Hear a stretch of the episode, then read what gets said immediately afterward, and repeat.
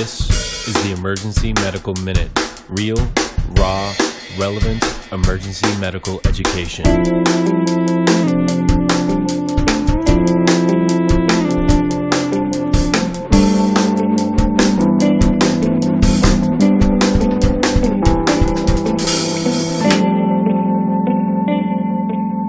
Please enjoy the show. So let's talk about uh, something neurological. Uh, someone comes in, they've got a really intense headache. It's around their right eye. With it, they get tearing. Feels like someone's stabbing them with an ice pick. What is it?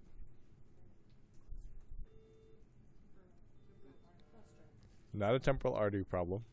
Let's say they're Adam's age, right? So temporal arteritis, which you're thinking about, usually occurs in old people over the age of 60.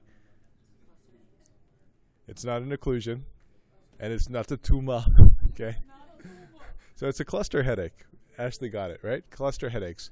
These are headaches that we see, um, you know, much more rarely than migraines, uh, and headaches that are, are kind of characterized by one being unilateral, two often involving the eye, including tearing, having people with runny noses, and these headaches kind of are short-lived, usually lasting between 10 minutes but up to three hours, and they're really intense, intense headaches. Okay.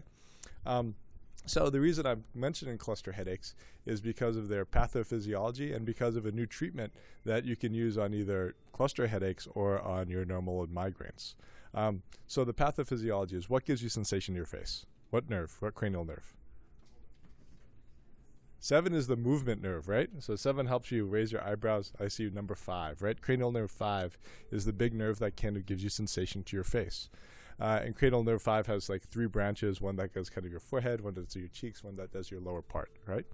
Um, so cranial nerve five uh, also gives you sensation to your eye, and this is why a lot of migraine patients, through kind of cranial nerve five, kind of start having these eye issues, be it ph- photophobia, uh, etc.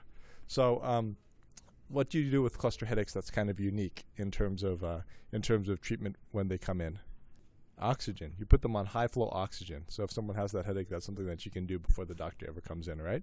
Um, another thing you can do is you can actually treat the exact source of that patient's pain, which is that trigeminal nerve.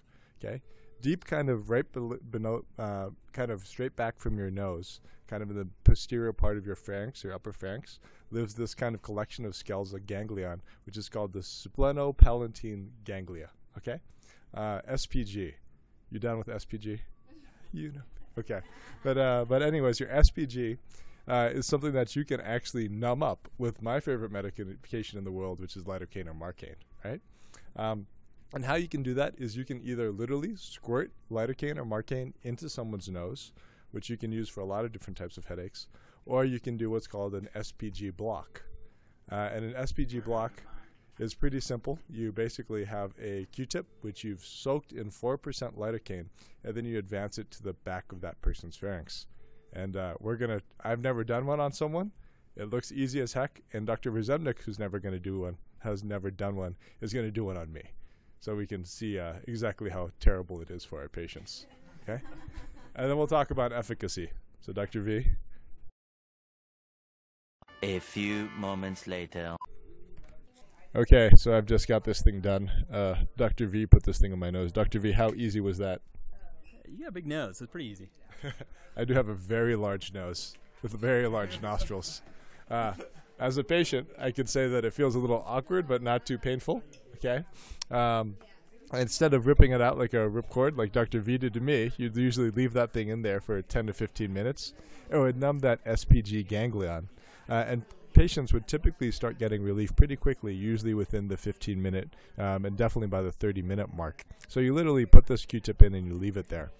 Um, in different small studies, it's been shown to have around a 50% efficacy for migraines, uh, but a potentially much larger efficacy for people with uh, cluster type headaches. Um, so you could definitely use a Q-tip, or you can squirt uh, lidocaine into people's nose, which might be a little less efficacious, but also a little more tolerated by the patients.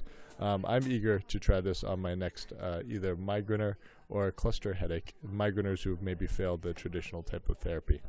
Okay, that's your emergency medical minute for today. Thank you.